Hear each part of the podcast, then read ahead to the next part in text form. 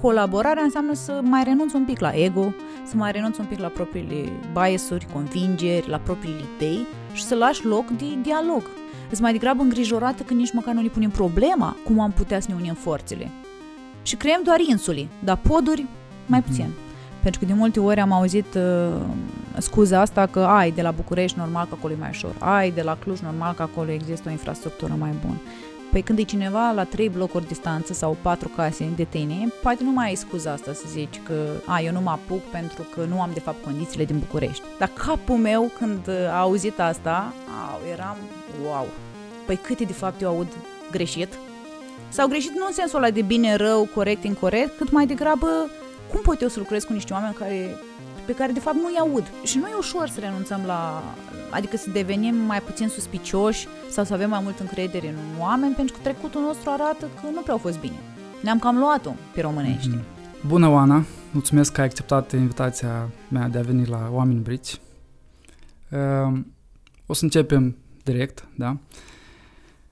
Uite, te consider pe tine o, o persoană autentică, orientată pe acțiune, echilibrată emoțional, ai niște rezultate, ești parte din uh, Pixel Grade, un business care se adresează unei piețe globale a temelor de WordPress, ești fondatoare la Creativ Înainte de Cafea, dar uh, în cazuri de genul ăsta, când mă uit la o persoană ca tine, am tendința de a face abstracții de tot procesul de învățare din spate. Și aș vrea să începem cu asta, cu tot procesul prin care tu ai crescut și ai învățat. Um, și dacă mă gândesc la, la skill-uri soft pe care tu le ai acum, da, claritate, echilibru emoțional, asta observ eu. Uh, mă gândesc la niște lucruri pe care le-ai făcut. Uh, primul ar fi scriere terapeutică prin uh, sertarul Azi mi-a plăcut, pe care îl faci de 10 ani. Mm. Uh, doi ar fi mentoratul. Vorbești foarte mult despre Adriana, mentorul tău. Trei ar fi psihoterapia, despre care mi-ai spus în discuția pe care am avut-o. Și patru ar fi coaching-ul. Hai te rog să luăm pe rând și să-mi spui ce ai luat din fiecare. Mm-hmm. Poți începe cu, cu scrierea terapeutică, dacă e corect să o numesc da, așa. Da, dar înainte să încep cu asta aș uh, începe să-ți mulțumesc că m-ai invitat. Eu am aflat de curând de podcastul Oameni Brici datorită lui George Mihailă și m-am bucurat să văd un produs autentic făcut la noi în Iași. De multe ori cred că avem reperi în afara Iașului și mai puțin la noi, dar e întotdeauna o plăcere să vezi că proximitatea ajută, să zic așa. E mai credibil, mai aproape de, de sufletul meu, cel puțin. Acum sunt multe întrebări într-una, dar o să încerc să mă descurc cât, cât de bine pot. Dar, în primul rând, mulțumesc ți-ai făcut temele, aș zice. Pare că știi destul de multe. Legat de scris, eu nu mi-am propus niciodată să fiu copywriter și după aia storyteller. Pur și simplu așa s-a nimerit, să zic. Eram în facultate, am terminat comunicare și PR.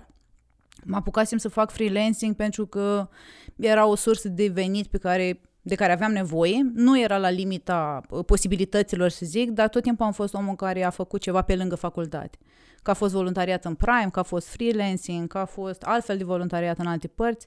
Să zic că n-a fost niciodată studentul care s-a dus uh, acasă la facultate și înapoi. Și am început uh, să scriu uh, via agențiile de publicitate din București. Pur și simplu, mergeam la Congresul Național al Studenților de com- la Comunicare din București, am participat la niște workshop-uri, cred că m-am făcut remarcată, am păstrat legătura cu oamenii din agenții și la un moment dat mi-au trimis briefuri să vadă cum mă descurc. A funcționat cu unul, doi dintre ei și așa am început cumva cariera de freelancer, freelancer, pardon, dacă vrei, unde mm, am stat cam șapte ani. Adică am reușit să fac uh, asta și atunci mi-am dat cumva seama că, băi, scrisul nu e o chestie așa de elitistă, adică să nu mai privim doar romantic scriitura și scrisul în sine, nu doar Hemingway scrie, nu doar Pleșu scrie, nu doar Cătălin Ștefănescu scrie, deși scriu foarte bine și avem de la cine învăța, dar ideea este că asta e în noi, adică scriem de mici, chiar dacă mai bine sau mai puțin uh, bine. A devenit terapeutic mai mult în momentul în care am început să consum decât o revistă în care mi-am dat seama că de fapt pot să folosesc tool-ul ăsta de scris ca să mă înțeleg pe mine mai bine. Și îmi scriam foarte mult pentru mine, adică pur și simplu scrisori față de mine însă, deși sună așa poate romantic, dar m-a ajutat să am claritate în ce îmi propuneam. și mi-am făcut blog, acolo scriam aproape haiducesc, nu aveam absolut niciun fel de obiectiv, ceea ce pentru lumea de astăzi pare foarte ciudat, adică de ce te-ai apucat de un blog, dacă n-ai metrics, dacă nu știi ce vrei să obții, cine e audiența, targetul și tot așa. Și lucrurile s-au conturat de la sine, adică n-am avut o strategie. În 10 ani vreau să ajung storyteller. Din potrivă, așa cum spunea David Perish, care apropo de mentorat, e mentorul Adriane, care este mentorul meu, um, lucrurile s-au legat de la sine, dar făcând lucrurile alea, adică nu neapărat cu un plan bine, bine stabilit de dinainte. Și am avut relaxarea asta și m-am concentrat să fac ce știu că îmi place, cât de bine pot. Iar legat de procesul ăsta de învățare în sine, din nou, nu e unul clar. Și nu funcționez așa eu. Foarte, mm-hmm. foarte rar mi se întâmplă să am un proces foarte clar, să mă țin de el și să-mi iasă rezultatul X. Prefer oricând un pic de libertate și de autonomie. Fără astea, nici nu mi se pare că am o miză, adică de ce m-aș apuca. Nu sunt un om care funcționează foarte bine uh, via tascuri foarte clare și specs, dacă vrei, de aici până aici. Mai degrabă am nevoie de provocări și să mă lași să le, nu știu, să face them cum pot eu. Iar legat de mentorat, din nou, știu că e un cuvânt foarte la modă, cum e și comunități, despre care, despre care am așa un sentiment că o să discutăm. Um, eu nu mi-am ales pe Adriana ca mentor, în sensul că, nu știu, nu aveam un portofoliu de oameni a cărui menti vreau să fiu. Pur și simplu ea căuta un om pentru Asociația Industriei Creative care se ocupe de partea de comunicare. A fost un click între noi în sensul că ne și plăcea să petrecem timp împreună și să spunem ce citim, ce consumăm, ce ne place să facem. Și în timp relația a devenit una de mentorat – iar acum, sincer, cred că este una mai degrabă de peer, adică mai de la egal la egal, în sensul că ea tot timpul mi-amintește că nu mai are neapărat ce să mă înveți, cât mai degrabă poate să mă asculte și să-mi oglindească poate niște lucruri.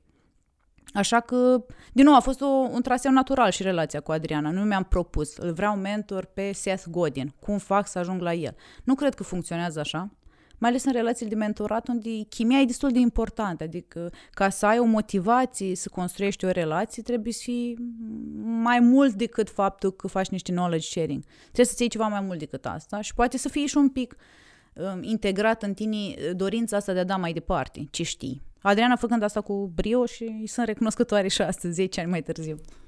Asta e o chestie faină pe care ai spus-o. În momentul în care faci un anumit lucru, nu vezi neapărat un sens concret și un scop concret, da? Mm-hmm. Îl mhm. faci pentru că așa simți că faci. Uh, și într-adevăr este presiunea asta acum. Dacă faci ceva, trebuie să existe un meaning, trebuie să existe un sens, trebuie să ai un scop clar, o direcție. Măsurabil eventual, Măsurabil. încadrat în timp și cu niște oameni care te au, nu știu, te trag la răspundere. Eventual să ai o viziune bine scrisă, bine formulată uh, și doar retrospectiv putem să înțelegem care a fost rostul lucrurilor pe care le-am făcut. Și aș vrea să mă întorc un pic la, la postările tale pe Facebook. Sertarul astăzi mi-a plăcut. Îl faci de 10 ani, da? Da. Sau de 10 ani scrii aproape zilnic uh, cel puțin despre un lucru pentru care ai fost recunoscătoare în acea zi. Mi se pare o chestie super tare asta, să faci 10 ani. Mulțumesc. Uh, și eu văd o, o asociere cu o practică din psihologie de a-ți exprima în fiecare zi recunoștința pentru ceva. Da, da. A, a, cu gândul ăsta ai pornit sau nu. pe parcursul? Din nou, nu mi-am propus nu. asta, nu știam nici de practica respectivă. La momentul respectiv nu început să fac terapie. Uh, pur și simplu mi-am dat seama că am tot felul de zile mai bune sau mai puțin bune, dar totuși la finalul fiecăruia, dacă mă concentrez un pic, sigur găsesc un lucru care a fost bun. Și mai mult e o chestie de percepție și perspectivă. Adică depinde cum te uiți la niște situații. Poți să vezi doar rău din el din ele, pardon, poți să vezi și binele sau poți să vezi măcar potențialul. Și sertarul astăzi mi-a plăcut, cumva asta a devenit, un potențial de bine pentru mine și îl fac, da, aproape în fiecare zi. Am ratat destul de puține zile în 10 ani, nici mie nu vine să cred, dar din nou nu mi-am propus. Eu o să fac un sertar cu în care o să spun o chestie pentru care sunt recunoscătoare 10 ani. Eu am început să-l fac zilnic, am văzut că a trecut un an, 2, 5, 10 și când l-am văzut și în format uh, printat, pentru colegii la Pixel Grade mi-au făcut cadou ăsta, mi s-a părut și mie un pic șocant, în sensul bun al cuvântului.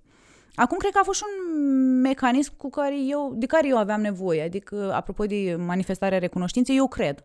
Și asta am învățat poate de acasă, că sunt lucruri pentru care să fii recunoscător aproape oricând. Și mă bucur că am făcut-o intuitiv și în timp a creat niște efecte. Adică au mai fost oameni din țară care mi-au scris dacă pot să preia ideea. Și am zis, da, oricum nu e, nu e o idee patentată, e mai degrabă un behavior, un comportament. Dar m-a ajutat mult și mi-a schimbat un pic perspectiva asupra, asupra unor zile care păreau că sunt negri complet. Ei, am mai găsit niște gri măcar, dacă nu chiar alb în ele. Văzusem chiar recent la cineva un englez care a deschis un hostel în București și acum, într-o perioadă grea, trebuie să închide hostelul, să se reîntoarcă în UK și a început o, un comportament nou, dușuri reci. Nu știu dacă ai auzit, este un, un trend nu. acum. da, uite, aud acum.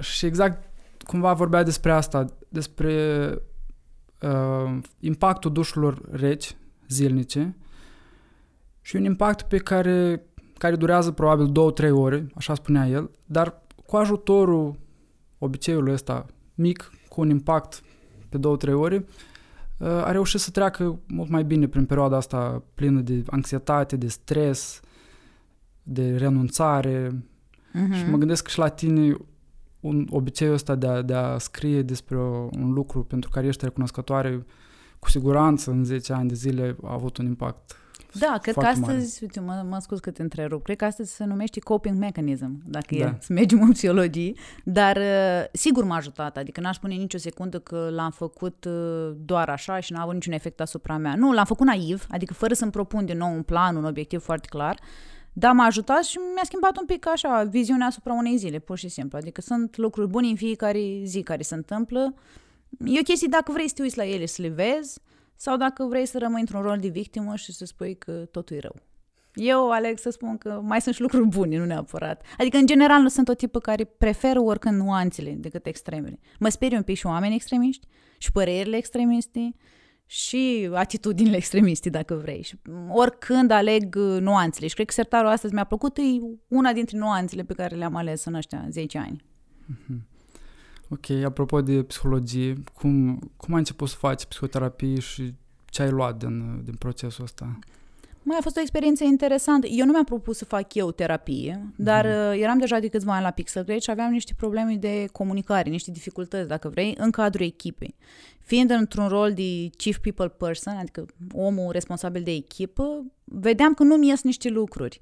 În naivitatea mea, credeam că faptul că am terminat comunicare și PR e suficient și eu știu cu comunicare, adică de ce nu-mi iese?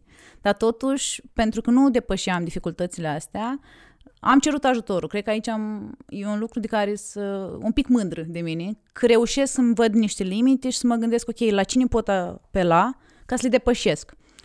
Și știam de Laura, colaborase cu o altă firmă din, din Iași, am avut o discuție cu ea și ea a venit inițial să facă un audit la nivel de echipă. Asta de vorbă cu fiecare, după aia pe departamente și mi-am dat seama atunci în colaborarea cu ea cât de puțin aud și eu de fapt nu în sensul uh, concret al cuvântului, dacă îmi spui niște cuvinte nu le aud, cât mai degrabă înțelesul lor sau intenția din spate. Și m-a șocat un exemplu care, dacă vrei, poți să-l dezvălui și acum, cu Alin, colegul meu de la, de la suport, în care el mi-a spus că sunt îngrijorat pentru tine, că ai foarte mult saci în spinare.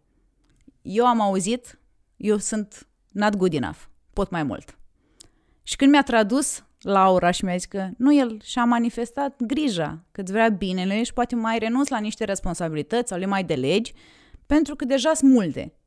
Dar capul meu, când a auzit asta, au, eram, wow, păi câte de fapt eu aud greșit? Sau greșit nu în sensul ăla de bine, rău, corect, incorrect, cât mai degrabă cum pot eu să lucrez cu niște oameni care, pe care de fapt nu-i aud, la nivel de intenții, nu știu, curată dacă vrei, știi? Și lucrul ăla m-a șocat, adică exercițiul ăla cu Laura și cu Alien, pur și simplu mi-a twisted my mind și am zis că ok, eu cred că n-aud mai multe și ar fi cazul să încep să am niște ședințe cu Laura, dar realitatea este că n-am avut curajul imediat. Adică am mai stat o perioadă, a venit Adriana în țară, nu mai știu exact care era contextul, și la o discuție de asta informală mi-a zis că dacă vrei să faci ceva pentru tine, egoist dar care o să te ajute să-ți valorifici potențialul, fă niște terapii. Și a fost click Și am zis că ok, merg și am făcut. Am făcut, uh, da, am făcut cu Laura, apoi am făcut coaching și acum colaborez cu altcineva în zona de, în zona de terapie, dar uh, da, pe mine m-a ajutat foarte, foarte mult de-a, de-a lungul anilor și cred că m-a ajutat și m-a pregătit într-un fel și pentru ce o să, ce o să urmezi de acum. Adică nu-i doar o chestie de trecut, că te uiți constant într-un trecut, într-o copilărie, niște relații pe care le-ai avut, cred că consolidează așa terenul și pentru următorii pași, să zic. Și care, care e diferența între psihoterapie și coaching, din punctul tău de vedere? Pot să vorbesc doar din experiența mea. Adică mm-hmm. în terapie am discutat foarte mult despre uh, lucruri pe care le-am trăit, poate, nu știu, la școală, cu profesorii, în copilărie, ce îmi plăcea, ce nu-mi plăcea, cum reacționam în diferite situații, pe când în coaching cu Andrei Roșca am discutat foarte mult despre probleme specifice pe care le aveam la job, în relația cu echipa. Și știu cum am dus la el, scriindu-i un mail în care i-am zis că eu vreau să învăț să spun nu și să pun limite.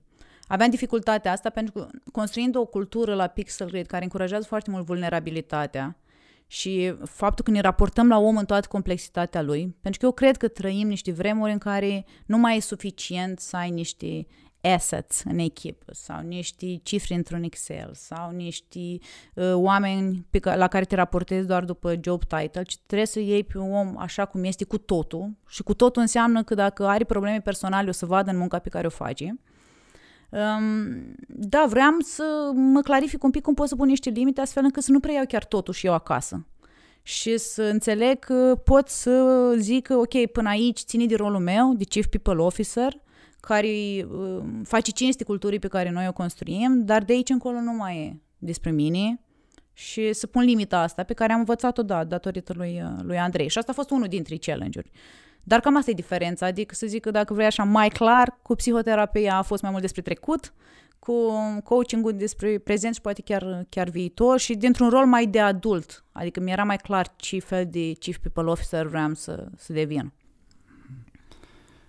Și pe lângă lucrurile astea pe care le-ai făcut tu conștient, uh, ai depus efort și nu foarte, mul- foarte multă lume face asta. Da, majoritatea oamenilor aleg să investească eventual în niște skill-uri tehnice care ajută la job, uh, dar nu, nu prea conștientizează cât sunt de importante skill-urile astea soft, da?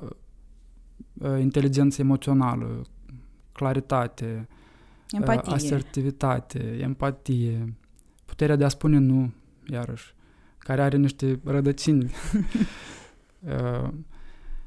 și pe lângă lucrurile astea, noi avem niște semințe plantate în codul nostru genetic sau în copilăria noastră.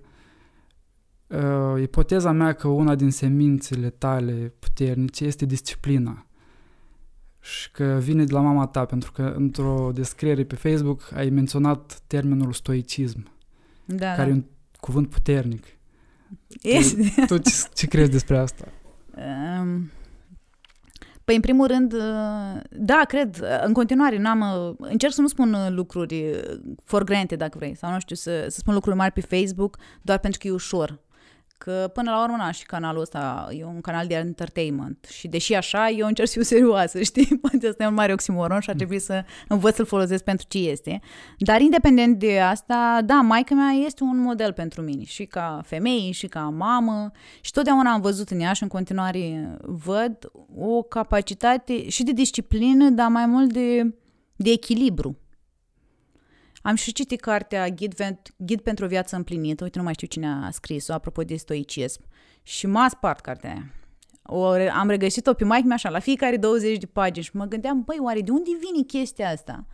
Eu cred că la ea vine de la tatăl ei, mm-hmm. dar are o anumit uh, humbleness, e umilință în română? Sau uh. mai degrabă e un fel de, nu știu, cred că mai mult are un, un mod foarte foarte autentic, dacă vrei, deși facem abuș de cuvântul ăsta, cred, de a privi viața și de a o trăi. Nu, nu încearcă să fie ce nu este. Și navighează prin dificultăți cu o coloană vertebrală foarte dreaptă, ceea ce pentru mine a fost o inspirație tot, tot timpul.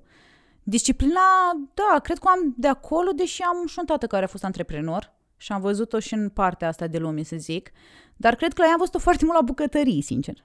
Cu disciplină. Fiind uh, mamă de trei copii, a trebuit tot timpul să jongleze cu multe și da, dar nu, nu știu dacă pot să spun așa uh, degetul să zic că e de la mama sau de la tata, cred că e un combo acolo, dar uh, da, sunt o tipă de disciplinată. Dar uh, nu fac o, un badge of honor, nu mă mândresc excesiv cu chestia asta, pentru că știu că o parte din disciplina aia vine din dorința de a avea control. Adică asta am descoperit. Mm-hmm și nu sunt o tipul disciplinată in extremis, dacă mă întreb pe mine. Adică, da, încerc să-mi fac viața mai ușor prin disciplină. Mai degrabă să mă folosesc de ea astfel încât să-mi fac eu un pic mai facilă treaba. Nu neapărat că o duc la rang de, uh, nu știu, toată lumea trebuie să fie disciplinată cum sunt eu. Nu, poate unii jonglează cu lipsa de control mai bine decât o fac eu. Dar, uh, da, și profesional am văzut cum mă ajută, mă ajută foarte mult. Apropo, că s-ar putea să vină și din zona asta de scriitură, nu prea ai cum să nu fii disciplinat în scris, adică să vedi, să simți, tot timpul am zis-o asta și mi-am zis-o și mie și oamenilor cu care am colaborat, că scriitura e foarte onestă, arată foarte repede dacă ai o minte încleiată. Și dacă n-ai claritatea de care spuneai tu, nu te iartă. Adică nu poți să faci o poveste care să fie alambicată și la final cititor spune, vai ce clar a fost. Am înțeles totul, firul mhm, narrativ mm-hmm. e super, de la cap la coadă. Și cred că e pur și simplu o chestie de practică, adică și partea asta profesională m-a forțat să devin, să devin disciplinată. Dar ai fi surprins, am și o parte mare de om rebel și nedisciplinată.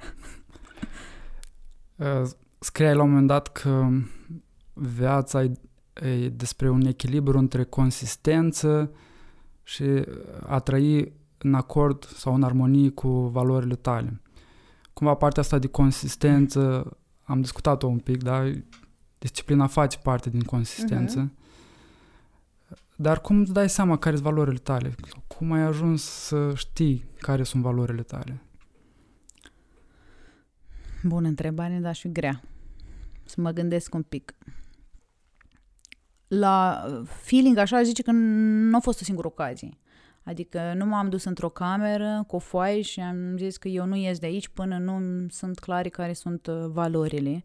Sigur, o influență foarte mare a avut o relația cu Adriana și mm, tot ping-pongul ăsta despre ce facem, cum vrei să facem, de ce facem așa, a scos la iveală și niște reacții. Reacțiile de obicei ascund nu neapărat valori în sine, dar poate să indici cumva ce în tine, adică în corpul îți spune că, băi, eu nu sunt de acord fundamental cu chestia asta, trebuie să vezi un pic, să sapi și să vezi de ce anume. Și s-ar putea să găsești niște, niște valori sau măcar niște nevoi neîndeplinite și de acolo mergi la următorul layer. Da, sigur relația cu Adriana, sigur în coaching, am mai fost în cu layer de claritate ca să-mi clarific uh, valorile astea, iar uh, în rest, m-am uitat mult la ce am făcut în trecut. Apropo de om de comunități, și am eu mantra asta că give before you get, dă înainte de a primi. Asta e o valoare pe care o văd și în alte arii ale vieții mele, care, dacă vrei, poți să o traduci mai simplu în generozitate. Cât generoasă, nu știu, prin faptul că îmi dedic timp cu oameni, prin faptul că am venit la podcastul ăsta, prin faptul că fac lucruri în comunitate, că fac voluntariat, că încerc să mentorez eu la rândul meu pe alții, e cumva sub aceeași umbrelă. Adică eu nu văd valorile ca pe ceva foarte, cum să zic, care au o singură definiție. E mai degrabă, dacă spui, nu știu, generozitate, pentru mine sunt multe feluri în care poți să o manifesti. Și atunci mă uit mai degrabă la alea. Că poate și tu ești un tip generos, dar manifesti diferit. Poate felul tău de a fi generos e făcând podcastul ăsta public, fără taxă, fără plată, fără nimic. E tot o formă de generozitate. Iar în rest, valorile cred că le-am mai, uh, le-am mai descoperit la Pixel Grade. Noi am lucrat cu mai mulți consultanți, pentru care tot exercițiul cu Adriana ne-a ajutat cel mai tare să ne identificăm valorile. A fost foarte intens, adică am stat într-un workshop de câteva zile și a fost uh, emoțional, adică cu, cu plâns, cu să ne dăm seama un pic de ce vrem să facem lucrurile, cum vrem să le facem. Și tot timpul valorile ies de la fondator. De asta creativ înainte cafea pare că e foarte după chipul și asemănarea mea, pentru că așa și este. Eu am stat să mă gândesc cum vreau să construiesc experiența asta și am norocul că am găsit niște oameni care rezonează cu, cu valorile astea. Iar la Pixel Grade a reieșit foarte mult de la George și Vlad, care sunt cofondatori. Adică ei nu pot să facă lucrurile mediocru. E atât de simplu. Deși pare așa o naivitate cine cui îi place să facă lucrurile mediocre. Ei, ei chiar să țin de promisiunea asta, poate prea mult uneori. Adică poate le este și lor greu să tragă frâna de mână și să zică, băi, ok, am înțeles cu excelența că vrem să facem lucrurile la un anumit standard, dar poate e enough. Deci, încă o dată, nu a fost o chestie punctuală. Adică, bă, eu vreau să îmi găsesc valorile și o să fac chestia asta, dar sigur sunt exerciții, sunt oameni care pot ajuta, sunt consultanți, sunt coach care pot să faciliteze. Ok. Odată e prin acțiune. Uh-huh. Când faci lucruri, îți dai seama, aici e de mine, aici nu e de mine. Și doi, prin reflexii, reflexii Și introspecție, da. introspecție, exact. singur sau împreună cu, cu alții. Da, iar la un moment dat să, să, se sedimentează în timp, adică știi, să Mhm. cern ca făina, cum zic eu, în sensul că îți cam dai seama care sunt valorile tale și mai e o chestie, eu cred și în uh, dinamica lor. Adică în funcție de etapa în care ești în viață, s-ar putea ca ele să mai modifice un pic, ceea ce e ok, nu te face un om, nu știu, necinstit. Că aveai o Da. valoare și acum poate nu mai manifesti la fel de intens și manifesti o, o alta, știi? Da, e important uh, ce spui, pentru că eu am trecut prin asta, uh, cumva un sentiment de rușine că nu mi sunt clare valorile, care sunt valorile, încotro mă, mă îndrept, dar, cum spui tu, e, e un proces dinamic, nu ai găsit trei cuvinte și le-ai pus acolo pe perete și Da. stai cu astea trei cuvinte toată viața. Exact. Și cred că e valabil și într-o, și într-o companie, independent că e valori, e vorba despre valori sau despre misiuni, adică e tot timpul o, o căutare. Dar sigur ai un fel de North Star, așa, ceva te ghidează, Da. te mână într-o direcție, știi? Și cred că au și o influență uh, părinții, sau mă rog, educația, felul în care ai trăit pe acasă. Ce, ce m-a marcat în discuția noastră pe care am avut-o înainte de podcast a fost uh, că ai surprins la mine uh, dorința asta de, de învățare. Și a fost plăcut. Au arătat curiozitate din partea ta și ascultare. Mă bucur. Și uite, mi-a, mi-a confirmat cumva din discuția cu tine că asta e o valoare pentru mine și de asta și insist așa mult în podcastul ăsta pe învățare. Mm, și uh,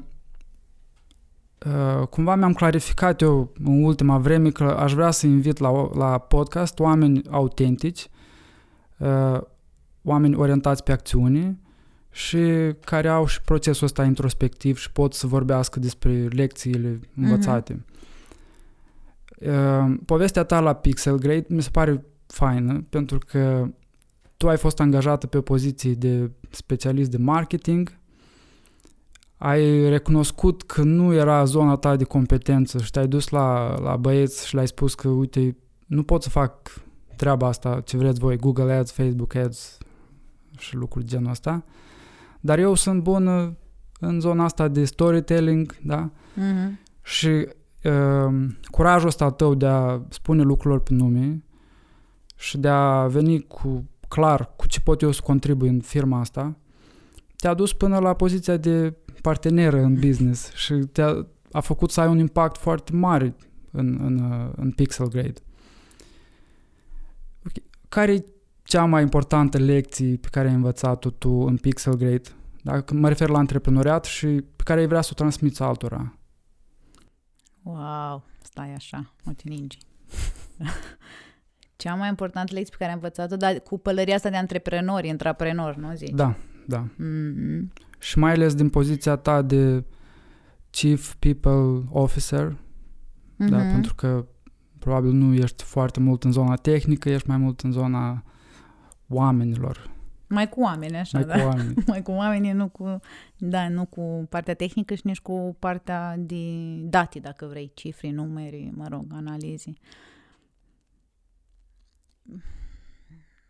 Cred că importanța de a stabili valorile, apropo, ca să ne Mhm. facem o ancoră către ce discutam anterior, ne-a dat foarte multă claritate nou la nivel de leadership.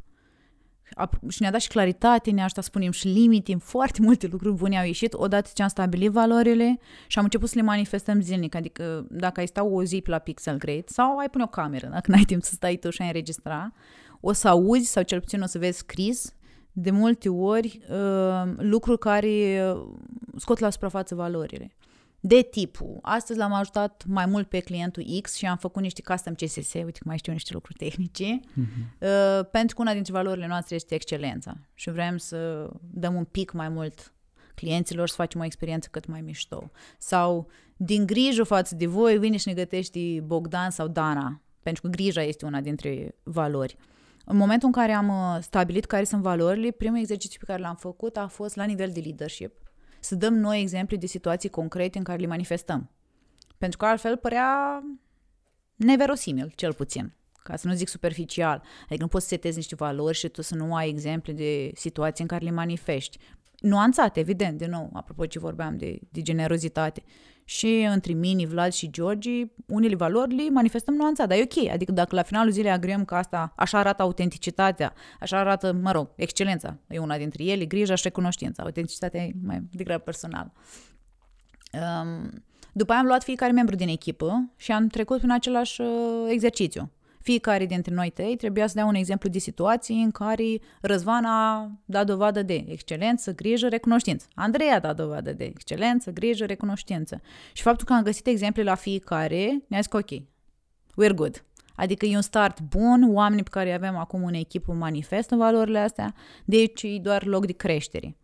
Și ca Chief People Officer mă ajută foarte mult în recrutare. Chiar dacă noi nu recrutăm activ în sensul că, nu știu, suntem o echipă mică, nu avem nu știu câte interviuri pe an, uh, alea pe care le-am avut m-au ajutat foarte mult pentru că discuția nu mai este despre atât de focusată pe beneficiile pe care le oferă angajatorul pentru cum arată o zi la Pixel, despre ce o să lucrezi sau la ce o să lucrezi. Mai mult sunt întrebări de tipul, uite, una dintre valorile noastre este excelența. Uneori, Asta înseamnă că s-ar putea să faci overtime. Cum te simți cu asta? Mm-hmm. Răspunsul e mult mai crud de la uh, omul care vine la interviu decât dacă îl întrebi, uite, valoarea noastră e excelența, tu ce zici? A, păi nu, că și eu dau dovadă de excelență. Dacă, și asta am învățat la coaching. Asta a fost un trick pe care m-a învățat uh, Andrei, cumva întrebări prin contrast. Mm-hmm. Pentru că avem tendința să spunem, da, suntem și loiali, suntem și grijuli, suntem și recunoscători, suntem și performanți, suntem axați și pe învățare, dacă îmi pui o întrebare mai clară omului, ok, valoarea ta e învățarea, Igor. Dar dăm exemplu de o situație în care tu ai arătat asta. Deja e mult mai clar dacă ai răspunsuri că da, o trăiești, adică e vividă, e în tine. Nu e pur și simplu, nu știu, sună bine să ai toate da, valorile astea. Aduci din abstract în concret. Exact, Pentru exact. că multă lume stă în lumea asta abstractă a ideilor și a conceptelor. Da, și nu le operaționalizează, nu știu ce înseamnă mai, mm. mai concret, da. E o lecție pe care și eu o consider foarte importantă, dar în același timp nu, nu foarte multe business-uri sau organizații fac chestia asta. Așa nu știu, de, de ce crezi că se întâmplă asta? Nu, nu înțeleg care sunt beneficiile, chiar din punct de vedere pragmatic, mm-hmm. sau nu simt, sau ține și de cultura noastră. Cred că un pic din fiecare, sincer. Nu știu, cre- perspectiva mea e că, pe de o parte, îi uh, costă. Mm-hmm costă... E o investiție. Da, concret. Adică de la timp, energie și bani să faci un astfel de proces și să treci prin el cu toată echipa. După aia costă foarte mult emoțional. Că tu s-ar putea să vezi că ai oameni pe care tu i-ai angajat, crezând că sunt cei mai cei, care de fapt nu manifestă valorile pe care tu îți dorești să le manifesti și îți trebuiască să te desparți. Asta a fost și prima regulă de la workshop-ul cu Adriana. Adică dacă este cineva care nu manifestă, we'll let them go.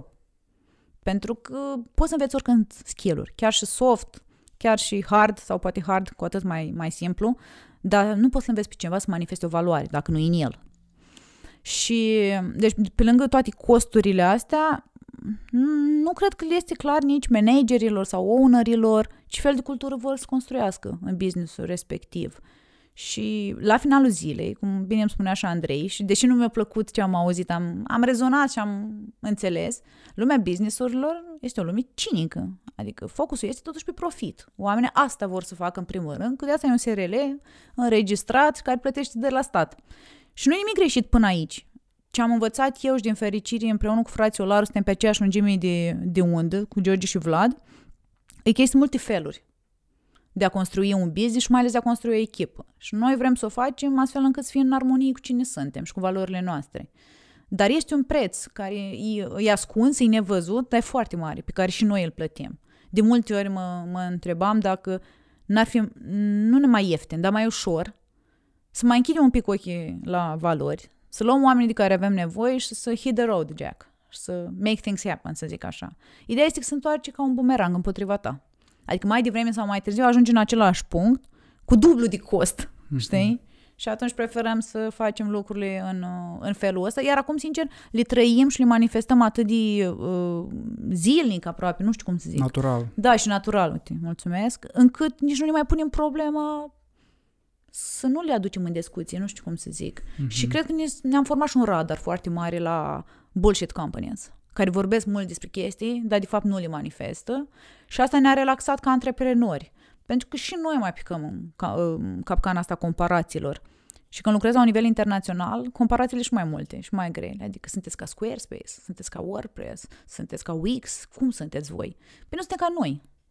Ceea ce e un răspuns nu foarte ușor de digerat pentru mulți. Bașca poate să mai pară și un pic arogant. Mm-hmm. Dar la, noi o spunem cu humbleness-ul ăsta, cu milința de care ziceam când m-am referit la, la mama mea, că da, vrem să facem lucrurile na, în felul nostru că o să fie bine, că nu o să fie bine, dar eu își dorm mai liniștită noaptea în pat și, sincer, navighez mai bine prin situațiile dificile când știu că am luat decizii care sunt în aliniere cu cine sunt eu. Da. Tot din Amin. discuția... e un filtru foarte puternic asta atunci când știi care, care sunt valorile și la nivel personal, dar și la nivel de business sau de organizație. Pentru că e un criteriu, e cel mai puternic criteriu prin care îți alegi colaboratorii, îți alegi angajații, îți alegi clienții. Inclusiv cum iei decizii, mă scuze, adică de claritate decizii. inclusiv la, la lucrurile da. astea. Poate nu facem economie la mâncare, dacă una dintre valorile noastre este grija și noi știm că mâncarea influențează felul în care ne simțim la birou, de exemplu. Da. Un alt punct interesant pe care uh, l-am discutat când ne-am întâlnit și pe care l-am învățat de la tine și am devenit și un apostol și l-am dat și mai departe, Opa! este Cam mare presiunea. Uh, modul în care tu uh, recadrezi discuția despre competiții versus colaborare, în sens că, da, eu eram conștient de, de lucrul ăsta în raport cu mine, da? Uh, să nu, să, să încerc să nu mă compar și să intru într-o concurență cu alții care fac lucruri la fel ca mine, ci mai mult să mă axez pe competiția cu mine, cum sunt acum în raport cu, min- cu sinele meu de acum șase luni și ce pot să fac ca să fiu mai bun peste șase luni, de exemplu, da? Dar tu uh, folosești uh, recadrarea asta și în uh, companie, cu, în discuțiile cu angajații. Și mi se pare foarte fain chestia asta. Uh, să muți focusul pe pe concurență, comparații cu colegii de echipă și să duci discuția, ok, uh, întrebarea la care trebuie să răspunzi, unde sunt eu acum în raport cu mine de acum ceva timp și unde vreau să ajung. Și asta lasă loc de colaborare. Pentru că nu mai este o, compet- o concurență în care ca să fiu eu mai bun decât celălalt, pot pur și simplu să-i pun o pedică sau să nu-l ajut dacă are nevoie. Da, da. da lasă loc de mai multă colaborare și lasă loc de uh, cerut ajutor atunci când am nevoie și vreau să cresc, vreau să învăț. Aș vrea să-mi povestești mai multe despre tema asta, colaborare versus competiție sau cooperare versus concurență sau cum vrei tu. Da, uh, la Pixel Grade, ca să o iau da, de acolo, că da. mi este un pic mai, uh, mai clar, că petrec mult timp la Pixel Grade. Uh, focus, recadrarea asta de care povestește a venit uh, tot natural odată ce am stabilit uh, valorile, dar mai mult decât atât, eu n-am înțeles niciodată din ce ai compara pe X cu Y, că X vine dintr-un context și Y vine din alt context. Cu siguranță există Chief People Officer mult mai buni decât mine. Sunt absolut convinsă, care au rezultate mult mai bune. Cu ce mă ajută informația asta? Adică eu sunt într-un context și într-un moment unic în viață. În sensul că la Pixel Grade, sunt Chief People Officer la prima mea echipă, am doar 32 de ani, n-am făcut management înainte și atunci comparația în sine devine irelevantă complet. Adică pur și simplu nu mă ajută. Apropo de învățare, eu ce învăț din asta? Că mă compari uh, pe mine cu altcineva. Pe lângă asta, ca să fac un exercițiu așa de onestitate până la capăt, pe mine m-a comparat la școală. Mm-hmm. Ceea ce e o rană pe care îmi comport. M-am comparat mult cu sora mea. Ea, mai fiind mai mare ca mine cu 2 ani, dar în fine, nu vina nimănui. Am înțeles că nu, ăsta e sistemul, sau ăsta a fost, sper, sistemul, asta știau să facă, dar n-a fost ușor. Adică n-a fost ușor să aud constant, Simona este mai bună ca tine. N-a fost ușor să aud că Simona acum pleacă la liceu să văd cum te descurci. Simona are 10 la matematică, tu ai 7. Uh, oricum n-am fost niciodată un copil care n-a învățat. Îmi plăcea cu școala, dar recunosc că îmi plăceau și lucruri pe lângă școală. Cum ar fi fost fotbalul la vremea, la vremea respectivă. Dar a, revenind la, la ce m-ai întrebat apropo de competiții și colaborare, la Pixel Grade am încercat într-adevăr să pun foarte mult uh, lentila, dacă vrei, pe, băi, ești o versiune mai bună a ta față de tine? Adică ești tu, Oana, mai, mai bun în sens dacă ai făcut progres, nu, că nu există, de nou, nu e un rețetar. Hai să ne raportăm în dicționarul lumii ce înseamnă mai bun. Nu, tu, Oana, astăzi, în 2021, ești o versiune mai bună decât Oana în 2017, 18, 19 și dacă răspunsul este da, că de obicei ai onestitatea asta ta cu tine însăți, chiar dacă poate ți-e greu să o spui altcuiva, dar tu ești cel mai bun radar al tău. Și dacă te uiți așa un pic în interior, ai să spui, băi, pe niște palieri da. Adică eu pe marketing mă consider un marketer mediocru azi. Și o spun, cum să zic, cu toată onestitatea. Nu e neapărat o bucurie, dar știu că am făcut alte alegeri, că am ales storytelling-ul, că am ales partea asta de creștere a unei echipe și atunci trăiesc în păcat. Eu nu mă compar cu Andrei, colegul meu, care e un marketer foarte bun. Și de asta am luat și adus foarte bine. Face o treabă excelentă. Dar uh, cred că ajută foarte, foarte mult. Și pe lângă faptul că dispare competiția aia stupidă, eu cred într-un soi de competiții care uh, alimentează binele, nu știu cum să zic, sau mm-hmm. amplifică. Mm-hmm. Adică e bine să ai zvâcul ăsta un pic. Cred drive, că... Drive-ul. Da, drive-ul, exact. Uh, asta face parte din uh, progres. Mm-hmm. Și e necesar, că altfel, la final de zi, cred că mulți dintre noi preferă să fim leneși, că e ceva boiem și să stai să citești, bei o cafea patru ori. Și cred că am reușit în Pixel Grade să demitizez un pic uh, chestia asta cu capra vecinului. A, dar backend-ul trebuie plătit mai bine ca front-end-ul, că sunt mai multe linii de cod. Sau, a, dar la suport lucrurile sunt mai ușoare, că ce așa greu să răspunzi la niște etichete. A, păi dar la marketing, până aduceți voi rezultate, mai și cheltuiți bani. Păi frână. Că nu despre asta este vorba. Și într-adevăr, uh, nivelează un pic terenul și uh, încurajează oamenii să vină ca într-o echipă de fotbal, dacă vrei Mm-hmm. Ai să spui unui atacant că nu are sens că tu ești uh, în apărare și atunci eu trebuie să, pentru că dau golul, trebuie să câștig mai bine. Nu, adică suntem o echipă, fiecare își aduce contribuția cât de mult poate și cât de bine poate și rolul ei, sincer, nu este doar să ne batem cu pumnul în piept, să arătăm cât de buni suntem. Eu cred foarte mult că o echipă sănătoasă e și o echipă care știe să navigheze perioade dificile. Sau când cineva din echipă nu se ridică la standard, de ce faci? Te duci la răți cu degetul și spui că na, tu ar trebui să cam pleci pe acasă, că tu nu te ridici la nivelul nu, nu despre asta. asta. Asta mi se pare că am reușit. Dar în continuare, știi, nu e genul ăla de provocare la care ai depășit. Nu e un maraton. Ai terminat maratonul, s-a terminat. Te duci, poate să te relaxezi.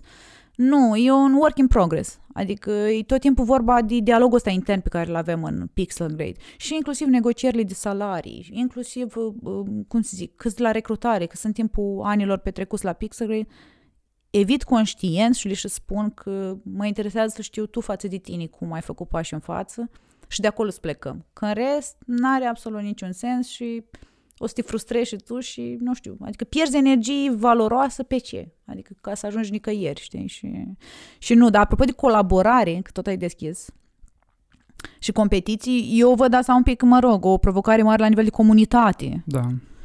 Și nu știu dacă vrei să ajungem și acolo, poate să ajungem când vrei tu să ajungem. Dacă nu pot să fac acum o precizare. Da, poți face acum, da. Mulțumesc.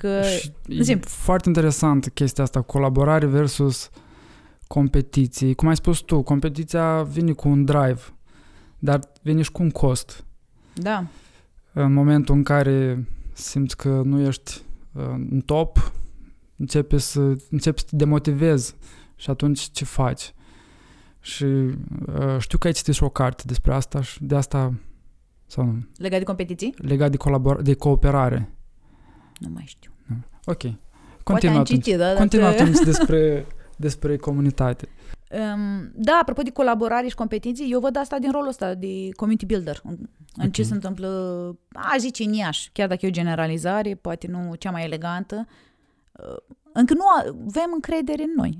Adică de acolo mm-hmm. pornești. Pentru mine aia e uh, rădăcina care uh, face lucrurile să fie atât de șubrede.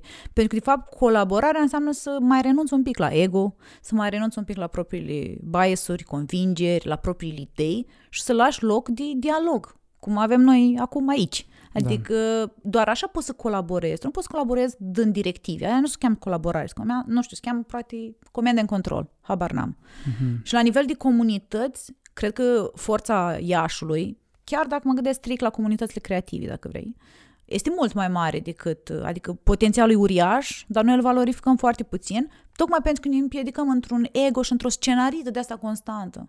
A, dar eu nu o să colaborez cu X, că cine știe ce crede, sau Y știe mai mult, sau eu știu mai bine. N-ajungem nicăieri așa. Adică gândește-te cum ar fi să existe, uh, apropo de Lisnic, un festival al barbershop-purilor. Al Apropo, oamenilor am, care am, să... uh, am făcut un uh, barber ba- battle în Da. underground. Super unde au venit tare. mai mulți barber din tot orașul și a fost și un juriu din afara orașului. Foarte mișto. Adică asta, asta e genul Mhm. de inițiativă care arată că, de fapt, măi, ne pasă de industrie mai Mhm. departe decât propriul interes meschin al businessului, care e foarte ok să vezi de propria ugradă, nu e nimic greșit în asta. Dar atunci nu mai folosi cuvântul comunitate. Doar pentru că dă bine, piaristic vorbind, sau dă bine în comunicare, sau cum vrei tu. Dacă chiar vrei să fii axat pe comunitate, fă ceva un pic mai departe de primele layeri care te interesează în mod direct, știi? Și, na, exemplul pe care l-am dat e, e foarte bun din, din perspectiva Mhm. asta. Dar și mie mi-este foarte greu în continuare să reușesc să um, povestesc lucrurile astea într-un fel în care să arăt că mai degrabă sunt îngrijorată, nu frustrată. Da, bună, bună observație. Adică că asta e realitatea. Nu, nu sunt frustrată că eu, Ana Filip, nu reușesc creativ înainte cafea să fac ceva cu, nu știu, oamenii care fac creative mornings, care ne eveniment foarte mișto și ăla și de ori de câte ori am ocazia, eu particip. Sunt mai degrabă îngrijorată că nici măcar nu ne punem problema cum am putea să ne unim forțele. Și creăm doar insuli, dar poduri mai Mhm. puțin. Ai spus de ego, da? Și clar asta este cel mai mare impediment în, uh, în fața colaborării. Dar partea asta de ego, până la urmă, e, e uh, un instrument de protecție pentru majoritatea oamenilor care nu au suficient echilibru emoțional încât să renunțe la ego și atunci îl pun Așa în este. față. Și asta e modul lor de, a, de a-și gestiona fricile în raport cu ceilalți, din păcate. Și trebuie să avem răbdare. La fel Da. cum ai spus uh, în discuția pe care am avut-o. Trebuie răbdare, lucrurile nu se pot schimba peste, peste noapte, însă în momentul în care apare cineva ca tine care f- face chestia asta și promovează modelul ăsta de colaborare și se comportă ca atare, devine un exemplu și pentru ceilalți. Mulțumesc, sper. Mi-am adus aminte de carte, apropo. Cred că Da, știu la ce da. te referi. Dar era o carte nu despre, despre competiții sau colaborare, vorbeam despre cartea lui Daniel uh, David, Da. despre psihologia poporului român și vorbeam Mhm. din neîncredere și Da. scepticism. Și de acolo, de fapt, pornește. Apropo de ego, lipsă de colaborare, competiții. Păi dacă eu n-am încredere în tine, de ce aș fi venit până aici? Dar în minte să mai fiu și vulnerabilă, că habar n-am ce întrebări o să-mi pui și poate tu vrei să vii dintr-o poziție de autoritate și vrei să mă prinzi pe picior greșit. Eu am venit deschisă și foarte curioasă. Oare cum o să fie astăzi cu Igor? Mhm. Dar cred că aici, și nu e ușor să renunțăm la, adică să devenim mai puțin suspicioși sau să avem mai mult încredere în oameni, pentru că trecutul nostru arată că nu prea au fost bine. Ne-am cam luat-o pe românește. Mhm. Și din uh, cultura asta de colectiviști, nici inițiativa nu prea au debordat. Când toți gândeam ca o turmă. Deci, care e incentivul? De ce ar trebui eu să am inițiativă? Adică, care ce primesc? Costul știu că s-ar putea să nu iasă, s-ar putea să nu dorm noaptea, s-ar putea să pierd orice, nu știu, timp, bani, energie, resurse, relații, you name it. Dar what's in it for me? Și atunci ne, ne blochează, pur și simplu. Iar legat de, de răbdare, da, mi-am de cealaltă carte care povesteam, a lui Brad Feld, Startup Communities. Nu poți să construiești comunitate într-un an, în doi, în cinci. Poți să începi o audiență, poți să începi să construiești o comunitate, poți să formezi un mic trib, poți să ai niște ambasadori, niște oameni care s-au lipit foarte bine pe ce îți propui tu să construiești, dar comunitatea în sine, it takes a long road, adică el spunea de 20 de ani, din momentul în care ai început, în- până la clipa în care te uiți în urmă și vezi că niște oameni, p- și într-o comunitate, nu înseamnă doar o adunare de oameni, ai o audiență. Da. Înseamnă niște oameni care au niște relații între ei și care lucrează împreună ca să obțină lucruri mai mari decât ei înșiși. Adică, de asta lucrat împreună e cheie adică, în toată povestea de comunitate. Și de aici, da, pove- ce ziceai legat de răbdare. It takes time și it's a, it's a long term shot, să zic. Dar se poate. Adică eu mă uit în 10 ani de când fac community building și era Sahara în momentul în care ne-am apucat noi în 2011 cu Asociația Industrii Creative și cu Creative Coffee, iar acum e o bucurie că există, mă rog, în vremuri de pandemie mai puțin, dar meetup-uri, uite, branduri ca Lisnic care își construiesc comunitatea, Pixel Grade face o comunitate online, este Creative Mornings, este Fab Lab care este un pretext foarte bun de stârnit uh, pretext, pretexte, mă rog, de stârnit comunități. Legat de creativ înainte de cafea, uh, înțeleg că generozitatea e o valoare a ta și prin proiectul ăsta tu uh, afirmi cumva valoarea asta. Ce altceva obții tu din proiectul ăsta pentru tine?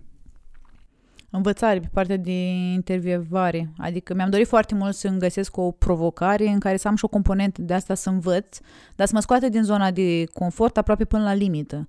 Că din punctul de vedere al interviurilor n-am foarte mare experiență. Adică, ok, făceam Creative Coffee înainte, dar era mult mai ușor. Adică am ales varianta comodă, deși abia acum îmi dau seama uitându-mă în trecut. În sens că veneam, făceam un intro pentru invitat, după aia era un monolog al invitatului și mai facilitam partea de Q&A și de networking.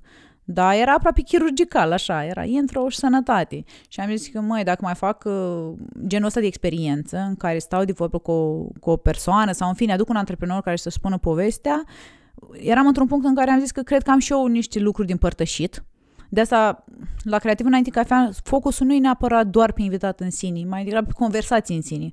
Adică scop, nu îmi doresc să vin ca un om care interoghează. Hai să spun lista de întrebări, cumva cum e și aici, la, la, la oameni brici.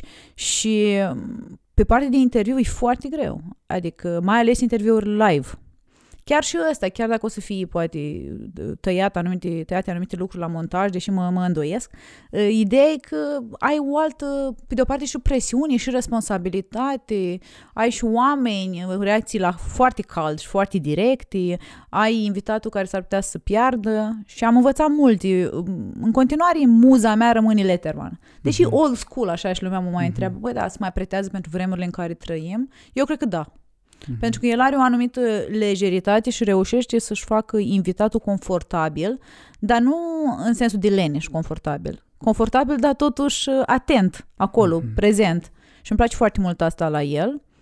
Iar pe lângă componenta asta de învățare, ce mai mi-au e uh, contact uman, direct. Pentru mine sunt foarte importante relațiile offline, face-to-face, cât mai mult. Din punctul ăsta de vedere, pandemia m-a rupt N-a făcut un an creativ înainte de cafea și mi-am dat seama cât de repede s-a golit uh, rezervorul meu de benzină mm-hmm. și am ajuns foarte rapid pe, pe roșu pentru că mă încărcam mult. Și îmi place experiența asta directă, să stau de vorbă cu oamenii, să le aflu poveștile, să-i pun în legătură cu alții. Mie îmi vine foarte natural să fiu gazdă la creativ.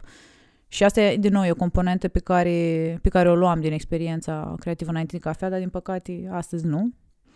Iar alte lucruri, mi se părea că reușeam, pentru o oră, două, cât ținea toată nebunia asta, să creez așa o lume, doar a noastră. Adică puneam niște piese din puzzle într-un fel încât, măi, noi aici trăim un moment unic în timp și spațiu. Și realitatea e că sunt multe astfel de momente, dar am încercat să construiesc de asta tot îi spun experiență și nu eveniment. Și mă mai șaricesc uneori mm-hmm. când spun oamenii eveniment, deși la finalul zilei asta este, dar și o romantică că e cumva, na, my baby. Dar experiență pentru că m-a interesat foarte mult să te ajut să te uh, simți într-un fel. Și de asta gazdă, nu organizator, mm-hmm. de asta uh, gazdă, nu intervievator și lucruri de, de genul ăsta. Și mi-am dat seama că de puterea cadrului, de fapt, la creativ înainte de cafea. Că într-un cadru în care ți este clar ce vrei să obții, uite, aici am claritate. Da? Da și îl construiești în așa măsură încât să obții ce ți-ai propus, lucrurile pot fi spectaculoase cu adevărat. Și acolo am niște cuvinte chei din care nu ies, adică aproape un crez. Trebuie să fii vulnerabil, trebuie să fii autentic, trebuie să fii într-un ritm domol, nu o să mă grăbesc niciodată cu întrebările doar pentru ca să mă uh, încadrez într-un uh, timeline. Cumva spun și oamenilor care și-au cumpărat bilete și vin la eveniment că dacă n-ai timp să ieși pe fugă, nu-i pentru tine. Tura asta cel puțin, poate vii data viitoare. Adică tihna asta de a consuma o chestie într-o lume în care pedala pe viteză mm-hmm. și pe înghițim nemestecând, mi se pare necesară, ca să nu zic aproape obligatorii. Da. Da, este un citat la care mă gândeam zilele astea. There is more to life than its speed. De Exact. Gandhi. Cred că ți l-am mai spus. Da, cred că mi l-ai spus la Și preinterviu. exact ce spui, ce spui tu, că avem nevoie de momente în care să ne oprim, să încetinim și să nu fim mereu în, în viteza În asta de a viteză. face lucruri, de a obține rezultate. E și un pic copleșitor, adică să te oprești înseamnă să te vezi cu tine. Să te auzi. Mhm. Să nu, că în viteze poți să ignori multe, nu? Adică și când ești în tren și mergi în viteză, tu nu mai vezi peisajul. E așa o dâră. Ei, dacă mai mergi cu un interregio românesc, și la fiecare haltă vezi fiecare copac, mai s-ar putea să, să te regăsești un pic și pe tine, știi? De asta eu cred mult că ritmul ăsta mai domol e necesar. Și nu- eu nu știu cum arată introspecția în viteză. Dar dacă e cineva care a învățat să facă asta, aș vrea să-l cunosc și îl și plătesc să mă învețe. Că viața e scurtă și aș vrea să mai dau și eu un pic de viteză. Dar eu încă n-am descoperit uh, magia asta de a, de a mă cunoaște în, făcând lucrurile așa, într-o, într-o viteză nebună în care nu, să nu înțeleg exact ce se întâmplă, dar în același timp să afirm despre mine că stau cu mine, că îmi cunosc valorile, că meditez la ce-mi doresc să devin. Mm, Încă nu. Apropo de Letterman, nu știu dacă ai văzut interviul cu Kanye West. Ba da, ba da. Uite, acolo n-a fost despre a, a-l face confortabil pe invitat. Acolo a fost un conflict. Și a arătat și faptul că Letterman e autentic și încearcă să fie tot timpul autentic. Mhm. Și au fost momente în care De derapaj. Da. au, au trat într-o dezbatere. Bun, au fost momente în care Letterman și-a, și-a arătat aprecierea și admirația față de Kanye West, dar Da. și unele momente în care au intrat într-un conflict. Uh, și- dar fain, mie mi-a plăcut. Pe asta zic, depinde și care e, care e intenția din spate, că uneori conflictele sunt sănătoase. Da. Adică la cutremur, știți, să mai zgâlți un pic ca să așezi din nou și să mai trăim liniștiți încă nu știu câți ani. Așa și cu conflictele, ele depresurizează, de fapt. Și dacă e din bune intenții și, nu știu, Da. they come from a place of care, cum îmi place mie să zic, atunci șansele sunt foarte mari, de fapt, să deschid un pic dialogul și mai tare, știi? Chiar dacă poate să pară la început ca e o situație conflictuală, ăștia o să închidă și o să iasă nasol. Da, de fapt e vorba despre o tensiune care plutește în aer Exact. și care are niște limite, aduce, pune niște limite în conversații. Și, și prin adresarea asta a tensiunii și prin conflictul ăsta, în ghilimele, până la urmă, că nu e un conflict, e o discuție mai directă, de fapt, îți permiți să te duci la un alt nivel după asta. Rezolvi partea asta de tensiune și mergi la un alt nivel. Da, cred că poți să ajungi în locuri mai uh, deep. Și Dacă- mulți, mulți tem de asta. Uite, apropo, voi la... Probabil și voi la Pixel Grade ați mai avut momente de genul ăsta. Avem, avem. Fii primit, vorba aia. Fac parte din uh, viața oricărei echipe, adică aș fi ipocrită să zic că nu. Evident Mhm. că sunt. La creativ înainte de cafea, cum îți alegi invitații? Care sunt criteriile pe care le folosești? Foarte subiectivi. Din nou, nu e o listă din niște bullet points pe care le urmăresc cu Mhm. sfințenie, dar există niște uh, referințe sau niște borne, dacă vrei, după care mă ghidez. În primul rând, îmi doresc foarte mult să fiu un antreprenor local.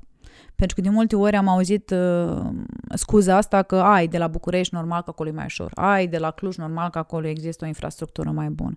Păi când e cineva la trei blocuri distanță sau patru case de tine, poate nu mai ai scuza asta să zici că a, eu nu mă apuc pentru că nu am de fapt condițiile din București. Deci prima chestie e asta, să fii antreprenor local. Al doilea uh, lucru pe care îl urmăresc, să fiu un antreprenor mic. Nu mă interesează antreprenorii cu experiență foarte mare, care au ajuns la un punct poate chiar de confort din anumite puncte de vedere. Mă interesează un pic de underdogs, așa.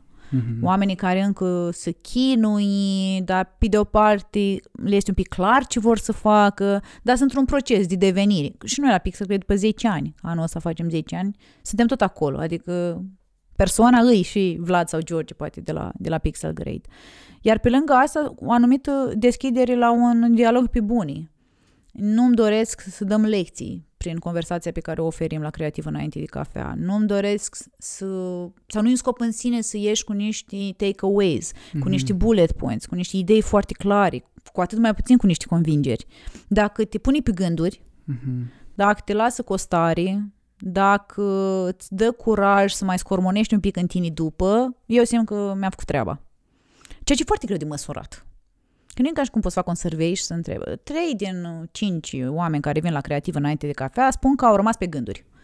Nu, eu cumva o las și la un moment dat viața mi-a arătat că se întoarce la mine efectul ăla într-o formă sau alta. Cam astea sunt criteriile. Altele foarte specifice, sincer, nu am, dar recunosc că încerc să alternez și să aduc mai multe, mai multe. Nu neapărat un scop de nou în sine, dar uh, să las loc de, de joacă și pentru femeile antreprenori, că cred că prea rar sunt chemate în fața microfoanelor. De obicei chemi oameni din uh, jurul tău sau uh, folosești evenimentul ăsta și ca pe un pretext ca să te apropii de oameni pe care îi apreciezi, dar cu care nu ai un, o relație și și, adică, pe de o parte, cumva, grădina mare e să fie din zona de industrie creative, că asta mă preocupă de 10 ani. Adică nu sunt neapărat foarte entuziasmată astăzi să vorbesc cu cineva care are o fabrică de cuie habar n-am. Poate dacă e fabrică de textile și face fashion design, s-ar putea să fie interesant. Dar să fie din zona de industrie creative. Iar pe de altă parte, da, e un uh, pretext să-mi deschid un pic și cercul meu. Că eu îmi dau seama și de limitele pe care le-am. Nu știu nici eu pe toți. Nici n-am cum. Mm-hmm. Și cumva construiesc așa, cărămidă cu cărămidă. Adică de la unul la altul să ajung la oameni pe care nu-i cunosc, dar cu care să reușesc măcar să am un prim dialog via o recomandare, știi? Mm-hmm. De exemplu, mi-a plăcea foarte mult să-l învie pe Radu Carnariu L-am în minte de vreun an și jumătate. El este artist plastic și are niște expoziții foarte interesante. Am mai fost și în pandemie la câteva, dar n-am neapărat o conexiune directă. Adică o știu pe Alexandra Gioc, care este partenera lui de viață și uh, designer la Electra, dar încă nu mă simt confortabil acolo. Nu-mi dau seama neapărat de ce, dar probabil o să, o să aflu. Da. Um, Aș vrea să vorbim un pic despre scris. E, o, e un uh, skill pe care eu îmi doresc foarte mult să-l dezvolt la mine, dar nu prea reușesc. Îmi vine foarte greu. Și eram curios cum, e, cum arată procesul tău de scriere a unui text, a unui articol. În primul rând, de unde ți ai ideile sau cum îți vine inspirația și cum faci efectiv până la publicare. Care Înțeles. sunt pașii? Păi, uh, depinde un pic de natura textului. Adică nu e întotdeauna o chestie foarte uh, storytelling Da. Eu, până la urmă, prin ce fac la Pixel Grade, am și o componentă de asta foarte clară, care uh, mă lipesc așa departamentului de marketing prin eforturile de scris pe care le fac. Și, de exemplu, când iau un interviu unui client Pixel Grade, na, mi-e foarte clar că am experiența cu creativ înainte cafea și știu cam ce vreau să urmăresc, dar uite, de curând am aflat că pot să agăț și interviurile de valori. De exemplu, dacă valoarea la Pixel Grade mm-hmm. este excelența, adică încercarea asta de a lucra tot timpul la limita abilităților tale, să construiesc grila de întrebări în zona asta. Adică, nu știu, ești designer, mm, care a fost momentul în care ai învăț- proiectul din care ai învățat cel mai mult. Sau și să creionez așa toate întrebările care să, să fie sub umbrela excelenței. Um, și acolo e foarte clar. Mai sunt articole de astea educaționale pe care le scriu tot la Pixel Grade acasă, să zic. Și acolo pur și simplu e o chestie... Eu încerc să scriu oricum numai din experiența mea. Uh-huh. Și asta e o mantră pe care o aveam la Pixelgrid.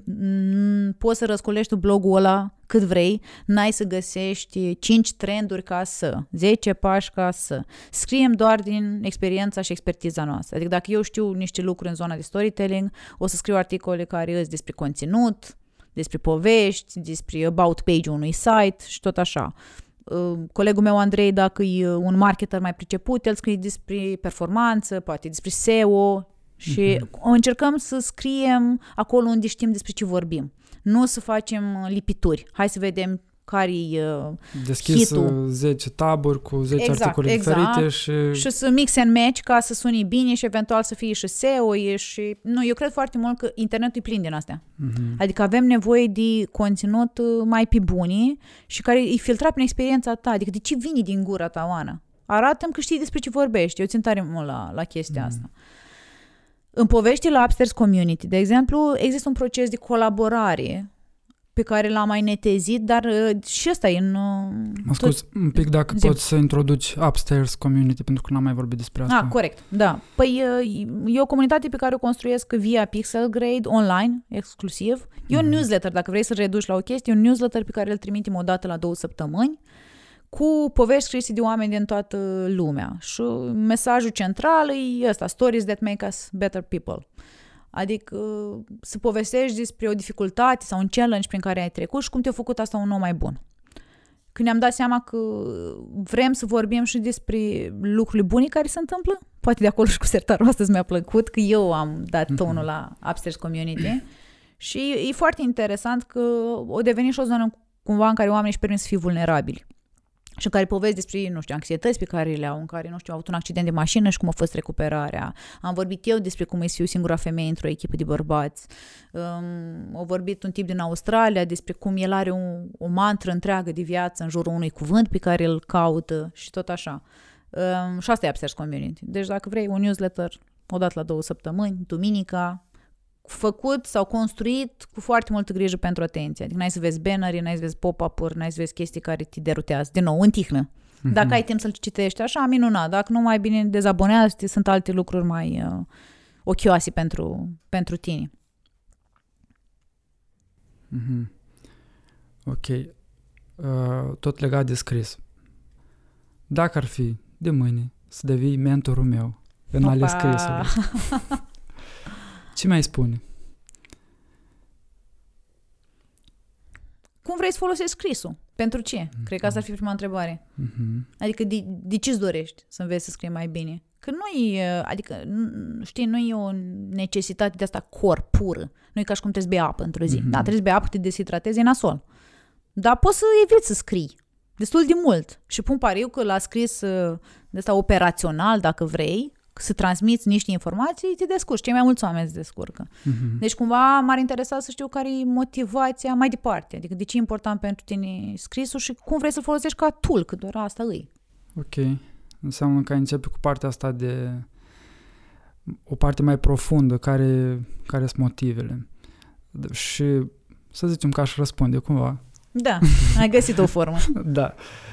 Uh, care ar fi un plan pe care mi l-ai face pentru următoarele luni sau pe care mi l-ai sugera, nu l-ai face, în așa fel încât să, să devin mai bun în, în scris. Mai din nou, eu cred că tu ești, sau asta îmi transmiți mie, un om care funcționează foarte bine cu planurile. Da. Și cu obiectivele. Da. Și cu lucrurile de atins. Da. Eu sunt un om care nu funcționează atât de bine cu ele. Mm. Sunt mai degrabă un om care funcționează la, de la capitolul learning by doing. Te-aș pune să scrii. Să-și okay. da niște challenge-uri, cu da. siguranță. Da. Dar aș, pentru că eu folosesc scrisul și intim, dacă vrei, da. cred că aș avea nevoie să te cunosc un pic mai bine ca să-mi dau seama și care sunt limitele. Că uite și la Upstairs Community noi scriem povești, am zis, destul de vulnerabile. Dacă omul nu e dispus să se deschidă, eu nu fac niciun push. Adică tot timpul îi zic că o să fie într-o altă zi, abar n-am, când o să te simți confortabil cu chestia asta. Deci te-aș întreba un pic sau aș vrea să te cunosc un pic mai bine ca să-mi dau seama, iar apoi ți-aș da niște challenge-uri. Mm-hmm. Niște challenge pe care nu le-am azi în cap foarte clar, da. dar, nu știu, ți-aș arăta, de exemplu, o imagine și te-aș ruga să o descrii într-o poveste. Să ci vezi acolo să pui într-o poveste, dar o imagine reală. Și asta e un exercițiu pe care nu l-am inventat eu. Cred că nici Cristian Lupșa de la Dor, dar de la el știu. Am făcut un workshop de scriere creativă cu el și a venit cu o imagine dintr-un uh, articol pe care l-au publicat în uh, Dor și ne-a pus să descriem ce vedem în imagine. Asta era titlul. Ce vezi în imagine? Mm-hmm. Ai fi surprins să vezi ce, ce și-a imaginat fiecare. Era un tip întins în cadă și o femeie deasupra lui. Mm-hmm era de fapt, sper să nu greșesc, despre un uh, cuplu, iar el suferea de o boală de asta neurodegenerativă nasoală tare, iar ea îl ajuta să se spele. Ce am văzut fiecare? Eram opt în, în încăpere, am văzut lucruri diferite. Este o cadă sărăcăcioasă, el este beat și doarme în cadă, ea îl uh, ajută să nu știu ce să facă. Adică mintea, mintea oricum fabrică povești, asta e ideea. Ide- uh, ce, ce putem învăța e cum să construim povești un pic mai centrat pentru că și prin noi, dacă intră cineva în camera asta și imaginează o poveste. Da. Și dacă îl întrebi ce vede, s-ar putea să vadă, uite, Oana stă stingheră, Igor stă prea drept, George se plictisește într-un colț, mm-hmm. sau poate să zic uh, mai accurate. Igor este îmbrăcat într-o cămașă cremă, Oana este îmbrăcată în negru. Noi, de fapt, asta trebuia să facem la exercițiu. Mm-hmm. Exercițiul, cerința era simplă. Ce vezi în imagine? Și v-ați dus în interpretare. Noi ne-am dus în interpretări, în povești, în scenarii. Mm-hmm. Pentru că mai mulți psihologi au arătat de-a lungul timpului că creierul nostru fabrică oricum povești. Adică că vrem sau nu, vezi doi oameni certându-se pe stradă, tu ți-ai făcut deja un narrativ în capul tău. Da. S-ar putea să fie aproape de ce trăiesc oamenii sau s-ar putea să nu. Vezi o femeie îmbrăcată nu știu cum pe stradă sau un bărbat sau un copil, din nou, te gândești, oare de ce s-a îmbrăcat așa? Ce vrea să transmită? A, e opulent, vrea să iasă în evidență. Când de fapt poate nu știi, ziua lui de naștere și el așa s-a îmbrăcat pentru că habar n-am, să duce într-un loc în care să sărbătorească. Mhm. Adică astea sunt poveștile de fapt, că vrem să acceptăm sau nu, tot timpul uh, noi o să le, o să le construim în, uh, în capul nostru. Cu cât le construim mai mult și le trăim mai puțin, cu atât trăim mai mult în capul nostru, ceea ce nu e o mare bucurie. Ok. Și practic, tu fiind uh, storyteller, încerci să ajustezi povestea pe care o spui cu povestea pe care o trăiești. Să Da, și existe să te o- duci cât mai mult în tine, adică să, să nu faci assumptions Mhm. în poveste, adică nu, să nu uh, te gândești tu cum ar putea să fie, ci să fii vocea ta și zici cum e pentru tine. Mhm. De asta uh, îmi plac foarte mult poveștile scrise la persoana întâi singular. Eu fac. Eu am trăit asta. Eu eram în camera aia. Eu am văzut. Uh, Ne ascunde foarte mult în spatele reflexivului. În general, se face, s-a Da. făcut, s-a văzut. Că e mult mai uh, detașat. Și mai neasumat, sincer să fiu. Nu știu, apropo de echipii, ca un side note și care ține de povești, eu văd mail-uri întregi. S-a făcut aia la development. Păi dar cine? Sfântul Duh, care s-a făcut? Da. A coborât cineva? Sau cine... să, să se facă. Sau s- să se facă, e mai, e mai clar exemplu, mulțumesc, dar să se facă, cine să se facă? Adică, și asta e o chestie tot așa de asumare. Dar uh, poveștile care îmi plac eu și pe care și eu la rândul meu le, le scriu, îs uh, cât mai mult la persoana întâi singular și cât mai mult din propria experiență. Adică preach your words, cred foarte mult în chestia asta. Și sunt cărți sau site-uri sau cursuri pe care mi le recomanda în parcursul ăsta Pentru scris în pentru sine, scris. măi, ți-aș recomanda lectura, e cel mai bun curs. Mhm. să citești cât mai mult. Pe mine mă ajută cel mai tare faptul că eu citesc constant. Mi se pare că dacă nu citești, n-ai cum să scrii bine. Mhm. N- Și nu e doar chestia aia din clasa 4 că n-ai vocabular. Nu, e o chestie de a consuma, de a te obișnui cu diferite planuri narrative, cu diferite narațiuni, de, cu fe- diferite firi narrative, cu cum intercalează autorul niște lucruri, cum a reușit pe 400 de pagini să te țină acolo și tu să nu te mai duci la culcare. Adică mi se pare în continuare fascinant, nu știu, când am cântat, uh, când am cântat, când am citit acolo unde cântă racii, Da. Fai, mi s-a părut spectacol scriitoricesc, n-am știut ce cu mine câteva, Mhm. mm-hmm. câteva zile. Deci, n-am acum o carte, sincer, specific în, uh, în minte. Sunt, uh, sunt multe în zona asta de storytelling, dar eu cred că putem fura meserii de la, ți-am zis, de la oameni mai apropiați uh, de noi, cum e uh, Casa Jurnalistului, cum e uh, Recorder, Scena Nouă, Dor, dacă te interesează genul ăla de scriitură. Din nou, asta zic, tot timpul e o intenție. Da. Ce fel de scris vrei asta să... pornești. Da. Da, apropo de acolo unde cântă rații și pe mine m-a... De Leons, parcă cred că o cheamă. Da, și vine de la o scriitoare fără mare experiență. Ea e, un, e biolog sau ceva Da, de genul da, de... da. Asta este profesia ei. Și chiar dacă te duci pe Goodreads și uh, citești un pic uh, review-urile, sunt și niște critici legate de modul în care ea a scris, pentru că nu a urmat niște Template-uri, niște Template-uri, da. rețetare, da. Da. Da, da, sentimentul, starea pe care a reușit să o creeze prin cartea asta și, clar, uh, background-ul ei de biolog, modul în care descrie mlaștina, Mhm. da, fata mlaștinii, Da, da, da, da. este uh, clar, clar background-ul ei de biolog. uh, A ajutat-o foarte ajutat-o mult. foarte Dar mult. să știi că asta, de fapt, dacă vrei o singură regulă în scris, e show not tell. Mhm. Arată că pi- ea, pic, da, pardon, un, uh, un, întreg, uh, un întreg peisaj. Ea îți Da. spunea în mlaștele Păsările. cu păsările, cum era culoarea apei, barca, ea era desculță, purta niște haine rupte, avea părul uh, nespălat, uh, mergea descu- a, desculța mai odată. În fine, Da. Adică și asta deja tu ai o imagine în cap când citești Mhm. lucrurile astea. Știi? Și show not tell, da, e o, e o chestie foarte importantă în, în scris. Cum e și, mai structura unei povești clasică. Am învățat-o de, habar n-am, de la basmi, dacă vrei, deși de mai mult, din, încă din peșteri. da. E un personaj care trece printr-o uh, provocare, pe parcursul ei întâlnește uh, oameni care îl ajută sau nu prea, iar la final se alege cu o morală. Adică, na, ai un personaj, un, cul- un punct culminant și o concluzie.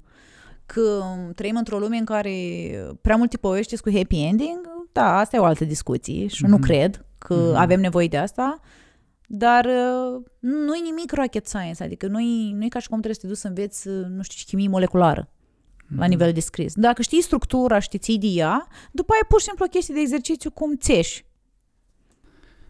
Ai spus că trăim într-o lume unde prea multe povești au final uh, fericit. Și aici mă gândeam, intrăm un pic în filozofie, așa, dar...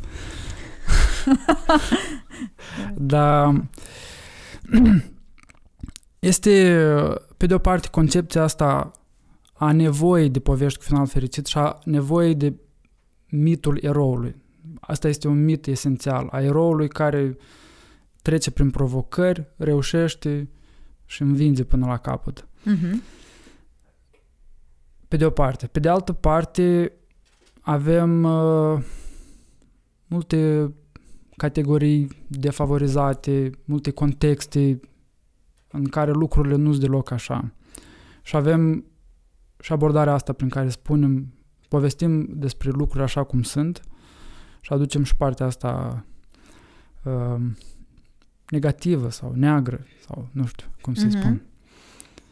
Uh, și chiar, chiar mă întrebam zilele astea, ci, care opțiune e mai bună? Sau, pentru că, pe de o parte, vin conservatorii la nivel politic și așa și spun, nu, noi trebuie să promovăm, trebuie să ne ținem de poveștile astea bune din Biblie sau poveștile din cultura noastră, de mitul eroului, pentru că asta e un model pentru oameni, chiar și pentru oamenii care trec prin, uh, prin momente grele, Dificile. dar asta e o sursă de inspirație, o sursă de motivație. Dacă renunțăm la asta, pierdem ceva foarte valoros. Pe de, alt, pe de altă parte, vin uh, cei din lumea mai progresistă, care văd altfel lucrurile, care pun mai mult reflectorul pe, pe oamenii uh, care nu au noroc, dar nu au avut noroc să nască într-un context care da, să-i da. ajute. Da. Cum vezi tu relația asta? Mai cred că e un contrast și lumea e făcută din multe contraste și avea nevoie mm-hmm. de ele. Mhm. Eu cred mult că e bine ca niște lucruri sau, mă rog, să rămână așa misterioase. Mm-hmm. Cum ar fi să crezi în ceva. Alege tu ce. Mm-hmm. Dar cred că avem nevoie ca umanitate, ca oameni, să, să credem că există forțe mai mari decât noi și pe care nu le putem explica. Da. E inspiring. Îți, îți, dă, îți dă o stare de, a, wow, deci e ceva foarte interesant acolo, nu reușesc să deslușesc. Eu da. cred că misterul are farmecul lui și te ține într-o zonă de asta curioasă. Când mm. nu reușești până la capăt să înțelegi ceva. Da. Și um, nu știu dacă asta se traduce neapărat în povești cu happy ending, dar e clar că avem nevoie de ele. Da. Adică ai nevoie de speranță în viața asta. Happy da. ending-ul asta e. E o formă de a-ți arăta că există speranță, speranță pentru mai bine. Da. Pe de altă parte, um, cred că avem un radar tot mai bun la bullshit. Da. Și nu mai înghitem poveștile care sunt cosmetizate în a fi ceva pozitiv și care de fapt nu duc nicăieri. O păcăleală, dacă vrei. Și atunci le prefer oricând pe alea care sunt dureroase, dar autentice și veridice. Și sincere. Și sinceri. Eu nu de puține ori am plâns cu dor în mână, cu revista era greu să o consum, adică era așa un, un efort de energie și de emoții care mă lăsa fără vlagă. De asta de multe ori îl citesc în weekend. Nu citesc eu seara după o zi la job, că a doua zi nu știu dacă am mai am chef să revin. Dar cred că e, un, e o anumită forță și acolo. Mm-hmm. Și arată de multe ori cât uh, capacitate avem, apropo de, de a ne depăși limita. Sau condiția, dacă vrei. Chiar și când e foarte greu, omul cumva reușește să vadă o speranță și să întoarce tot la happy ending dacă vrei. Doar că pentru mine ăla e un happy ending mai echilibrat, adică el a trecut printr-un proces și poate i s-a schimbat așa perspectiva și zice că ok, o să scot eu la capăt cumva. Nu e happy, uh, happy ending-ul ăla, nu știu, de Hollywood. Da. Foarte direct. Nu, da. o, și o să fim fericiți până la dâns și bătrâneți. Asta mi se pare o propoziție incompletă. Nu, o să fim fericiți până la dâns și bătrâneți dacă amândoi muncim la relația asta. mi se pare mai corect. Da. Sau, mă rog, mai complet. Sau povestea oamenilor de afaceri care vin și spun că pur și simplu prin muncă au mm-hmm. ajuns unde au ajuns. Nu știu, este un exemplu acum foarte popular în România, Ștefan Mandachi, din Suceava, Da, cel care știu. a pornit treaba cu autostrada. Dacă te uiți un pic la background-ul lui și vezi cine a fost mama și cum a pornit el și cu ce capital a pornit la drum, nu mai... Dar el nu prezintă asta, el prezintă doar că el a muncit, Rolul el a eroului. făcut... Da. Și asta e o capcană pentru mulți care ajung să frus- frustrez. Eu de ce nu reușesc? Eu nu sunt suficient. Uite, el a muncit și și-a obținut. Eu de ce nu reușesc? Pentru că se ascunde partea asta de, de uh, context în care el a pornit. Exact. Dar contextul lipsește în mai tot, adică nicio Mhm. poveste nu e bună dacă nu are context. Social media asta oferă o viață Da. fără context, adică Da. e foarte ușor să pari fericit acolo, sau împlinit, sau satisfăcut, sau habar n-am cum vrei. Iar revenind la antreprenori, dar nu sunt foarte multe exemple de companii care comunică transparent cu adevărat. Adică, eu nu știu, mie mi se pare că eu nu am de învățat prea multe de la companiile care doar ies cu uh, din când în când cu un comunicat de presă în care spun ce au mai realizat, ce au mai făcut, cât de bine l-au mers. Învăț mult mai mult de la companii care vin și zic am dat-o în freză. Mm-hmm. O trebuie să lăsăm 30% din oameni să plece acasă pentru că am luat niște decizii de management uh, proaste sau pentru că am planificat greșit sau pentru că pur și simplu viața uneori îți arată că nu-ți ies lucrurile și să te împaci cu asta. Cred că învățarea e din scenariul B. Nu din scenariul A în care dăm premiile între noi, facem good PR între noi, stăm în comunicate de presă și conferințe în care doar spunem cât de grozav ne merge. Și, na, cred că dacă îți propui să înveți, înveți mai mult din, din dificultăți, adică oricât e de greu, acolo e zona de învățare, nu când ești pe cai. Pe cai, na, mă rog, mm-hmm. iei altele de acolo, poate validare, poate recunoaștere. Și cumva din, din nebunia asta de, de care zici tu și toată lauda asta și toată nebunia asta în care se învârte lumea de business, e bine să-ți creezi un context în care să te extragi, cum e creativ înainte de cafea, să creezi un, o comunitate, un trib în care uh, se discută despre alte lucruri, în care poveștile sunt mai autentice, mai complete. Da, eu asta îmi doresc să fac și dacă mi iese și 10% e minunat. Că, de fapt, nu există o definiție a succesului sau a antreprenoriatului în sine. Și mi-ar plăcea ca oamenii să înțeleagă că au libertatea să facă propria lor definiție. Adică nu trebuie să ai X angajați ca să fii antreprenor, nu trebuie să scalezi, nu trebuie să vinzi internațional ca să fii antreprenor. Dacă tu ești foarte fericit, ți-am mai dat exemplu ăsta și la preinterviu, tu cu soțul tău, făcând botoșei acasă și vânzându-i la târg pe Ștefan în weekend, și asta te satisface, cine sunt eu să vin să-ți explic că de fapt antreprenoriatul e altfel? E foarte bun fix mm-hmm. cum faci tu și cred că avem nevoie să mai demitizăm un pic și să lăsăm oamenilor loc să-și construiască propriile, propriile definiții până la urmă și reperi. Da. Oana, o să mă folosesc de experiența ta de uh, host, da? Și o să te întreb dacă este vreo întrebare uh, pe care ai, ți-ar fi plăcut eu să o pun și n-am pus-o.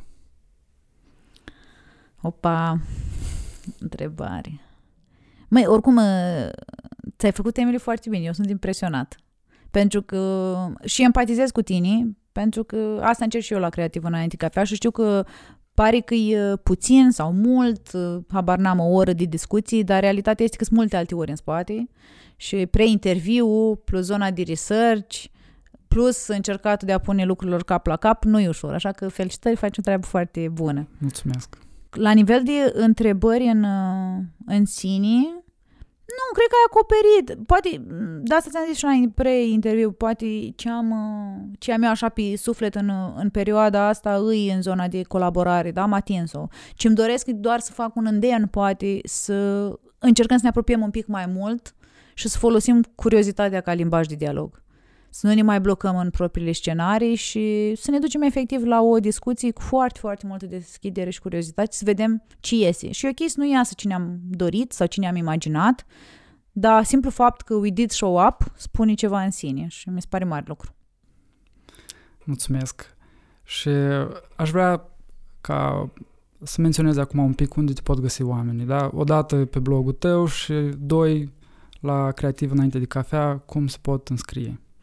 Mai la Creativ înainte cafea noi reîmpachetăm experiența și o facem tot într-un format video momentan și acolo o să ajungă video la ei fie dacă sunt membri deja în comunitate, adică au venit la un eveniment, când făceam offline, fie dacă sunt scriși la newsletter, iar linkul către newsletter îl găsesc pe site-ul creativînainticafea.ro.